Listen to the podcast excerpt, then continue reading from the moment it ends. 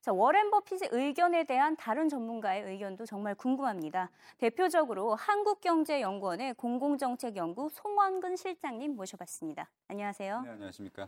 네, 지금 워렌 버핏이 너무나도 많은 의견을 내놓아서 네네. 하나하나 다 물어보고 싶은데 네. 우선 대표적으로 워렌 버핏이 미국 경제가 네. 고용과 주택을 중심으로 천천히 회복되고 있다고 진단을 했습니다. 어떻게 생각하세요? 네, 예전에 이제 미국 경기가 회복세를 보이기 시작할 때 나타났던 것이 이제 음. 수출이라든가 제조업 부문에서 회복세가 나타났지만은 여전히 나빴던 게 고용하고 주택 시장은 아까도 화면에 나왔습니다만은 4, 5년 동안 좋지 않았었거든요. 근데 최근의 양상을 보면은 아, 기업 투자와 소비 증가세가 지속되고 고용이 호조를 보이고 있죠. 특히 실업률 같은 경우는 7.5%를 기록하고 있는데 아, 대부분 보면 7% 이하로 떨어져야지 이제 미국 경제가 더 이상의 아, 극약 처방이 필요 없다 이런 얘기들을 하고 있고요. 음. 아, 그런데 이제 7.5%까지 왔고 그 다음에 신규 실업 시- 아, 수당 청구라는 게 이제 보통 40만 개 아래면은 빨리 고용이 증가할 것이다 이렇게 보는데 지금 32만 5천 개까지 2008년 이후 최저치를 기록하고 있습니다. 그래서 음.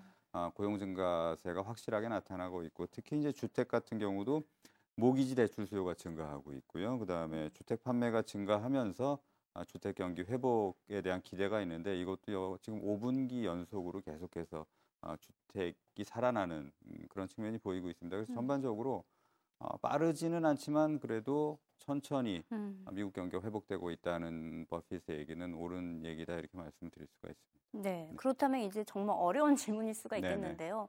워렌 버핏은 채권보단 주식이다 이렇게 주장을 하고 있고요. 네. 빌 그로스는 주식보다 채권이다. 네. 그리고 또 방금 최근 전해진 의견으로는 제프리 건드라프라는 전문가가 10년 동안 장기 투자를 원한다면 채권에 투자하라 네. 이렇게 의견을 제시를 했습니다. 네, 채권이냐 주식이냐 지금 전문가들 사이에서도 의견이 분분한데 예. 네, 어느 쪽에 더 힘을 싣고 계신가요? 글쎄요, 지금 참 어려운 질문이긴 한데요. 네. 이제 버핏의 얘기는 지금의 주식 활황세가 단순히 유동성 랠리가 아니라 합리적인 수준에서 거래가 되고 있는 거고 장기적으로 큰 폭으로 상승할 것이다. 음, 이렇게 보고 있습니다. 반면에 채권 가격은 거품이 아니냐 이런 의견인 것 같은데 대부분이 지금 여기에 상당히 동의를 했었습니다. 왜냐하면은 양적 완화로 인해서 이제 대규모 자산을 매입을 하면서 채권 가격이 많이 오르고 채권 금리는 아주 급락을 한 상황이었는데요. 음. 아, 이것이 이제 양적 완화가 중단이 되고 출구 전략이 시작되면서 다시 채권 가격이 떨어지고 금리가 오를 것이다 이렇게 예상들을 했습니다만은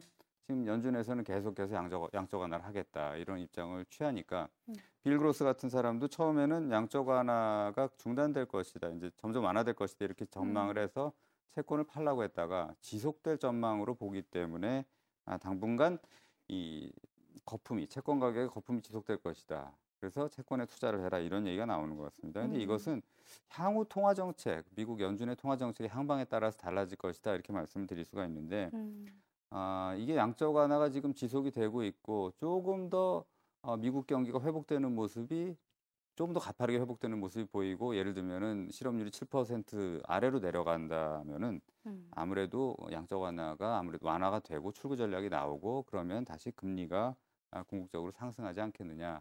아, 이렇게 되면은 채권, 특히 장기 채권에 대한 투자는 아, 그렇게 바람직하진 않다 하는 아, 버핏의 말이 맞지 않을까. 저는 개인적으로는 그렇게 생각하고 있습니다. 음, 결국에는 연준이 출구 전략을 펼치게 된다면 네. 가장 타격을 받을 분야가 채권 시장이기 때문에 네, 예, 이렇게 말을 한것 그렇습니다. 같은데 예. 실제로 최근 미국의 주식 시장 보면 정말 랠리장을 계속 이어가고 있잖아요. 네, 네. 뭐 다우지수 15,000, S&P 500은 1,600까지 돌파를 했습니다. 네, 네. 어떤 의미가 있다고 보시나요? 뭐 다우지수 15,000 된 거는 상당히 큰 의미죠. 이렇게 높았던 적이 없으니까요. 음. 그래서 지금 보면 미국 증시가 어, 버핏은 합리적인 수준에서 거래가 이루어지고 있는 것이고 더 상승할 것이다 이렇게 얘기하고 있는데 음. 두 가지 측면 볼 수 있을 것 같습니다. 분명히 유동성 랠리도 맞습니다. 유동성이 음. 워낙 많기 때문에 미국의 주식 시장이 올라가고 있는 시세가 올라가고 있는 것도 많고요. 음. 일단 미국 경기 회복에 대한 기대가 있지 않겠느냐. 고용 호조를 통해서 미국 경기에 대한 회복에 대한 그 기대감이 크기 때문에 증시가 아, 상승을 하고 어, 역사상 최고치를 기록하고 있는 것이 아니 이렇게 볼 수도 있습니다만은 음.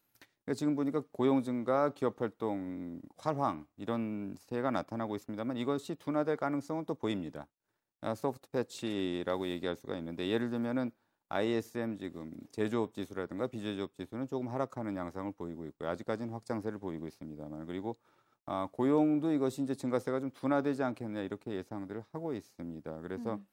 아, 소프트 패치가 일어나고 그다음에 이제 시퀘스터가 지금 나타나고 있기 때문에 음. 이것이 경기 회복에 대해서는 좀 보수적인 시각을 유지할 수가 있지 않느냐. 그렇다고 보면은 음. 아, 지금의 장세가 아, 버핏이 얘기하듯이 궁극적으로 주식시장이 계속해서 아, 추가적으로 장기적으로 상승하겠느냐 하는 것은 아, 조금 더 지켜봐야 하지 않을까 이렇게 보고 있습니다. 음, 시퀘스터라는 이 악재가 조금 남아 있긴 하네요. 네, 리스크가. 그렇습니다. 예. 지금이 뭐 저금리 시대다라고 글로벌적으로 이렇게 말을 해도 네. 과언이 아닌데 워렌 버핏이 방금 금리는 금융시장의 중력이라고 표현을 했습니다. 네네네. 네, 네. 어떻게 해석을 해야 될까요? 제가 아까 워렌 버핏이 설명을 잘했습니다. 이제 음. 채권 가격, 그 투자 책, 그러니까 워렌 버핏이 얘기하는 것은 채권보다 높은 수익률을 얘기를 합니다. 그러니까 이것이 투자 기준이고 음. 거기 그렇기 때문에 금리가 중요하다. 현재 저금리고 금리가 현 수준을 유지할 것이다 하는 사람들의 기대가 있기 때문에 이것이 다른 모든 자산의 가치를 올리는 중력의 역할을 한다고 얘기를 음. 했는데요. 음. 근데 반면에 이제 금리가 올라가면은 다른 자산들을 또 한꺼번에 급락시킬 수도 있는 그런 역할을 음. 한다는 의미에서 아, 상당히 지금의 어, 양적 완화. 아까 뭐 어, 버핏이 버냉키를 굉장히 칭찬을 했습니다만은 양적 완화를 지속하는 것에 대해서는 어, 정확하게 얘기를 한 것 같습니다. 그래서 음. 양적 완화가 지속돼서 거품이 이렇게 많이 생겼다가 그것이 아, 뭐 인플레이션이라든가 이런 문제가 나타나면 다시 금리가 상승을 하게 되고 그럼 음. 금리에 따라서 다른 자산 가격이 급락할 수 있다. 음. 아, 이런 위험성을 또 얘기를 하고 있는 것 같습니다.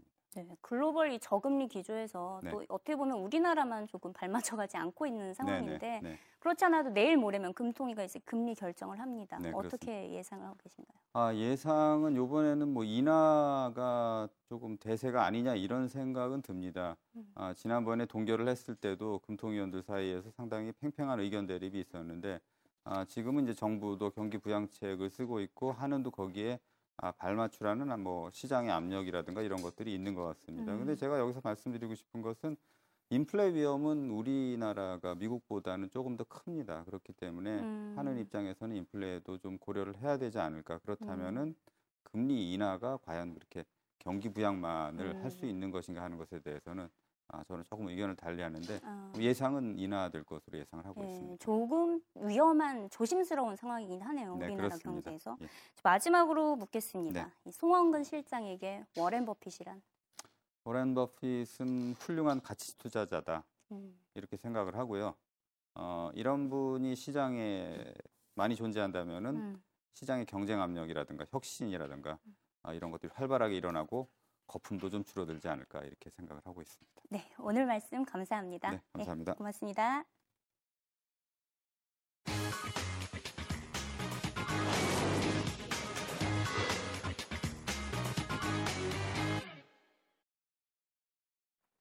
오늘은 버크셔 해셔웨이 회장인 워렌 버핏의 의견을 들어봤다면 내일은 버크셔 해셔웨이의 부회장이자 워렌 버핏의 40년 지기 절친 또 워렌 버핏의 오른팔로 알려진 찰스 멍거를 만나보도록 하겠습니다. 찰스 멍거는 워낙 쓴소리를 좋아하는 사람으로 유명한데요. 과연 이번에는 어떤 발언을 가지면서 시장을 출렁했을까요? 이에 대한 워렌 버핏의 반응도 함께 짚어보도록 하겠습니다. 네, 저희 방송은 팟캐스트 이승희 기자의 글로벌 경제 이야기에서 다시 들으실 수 있습니다. 네, 많이 애청해 주시고요. 내일 이 시간에 찾아뵙도록 하겠습니다. Catch you later.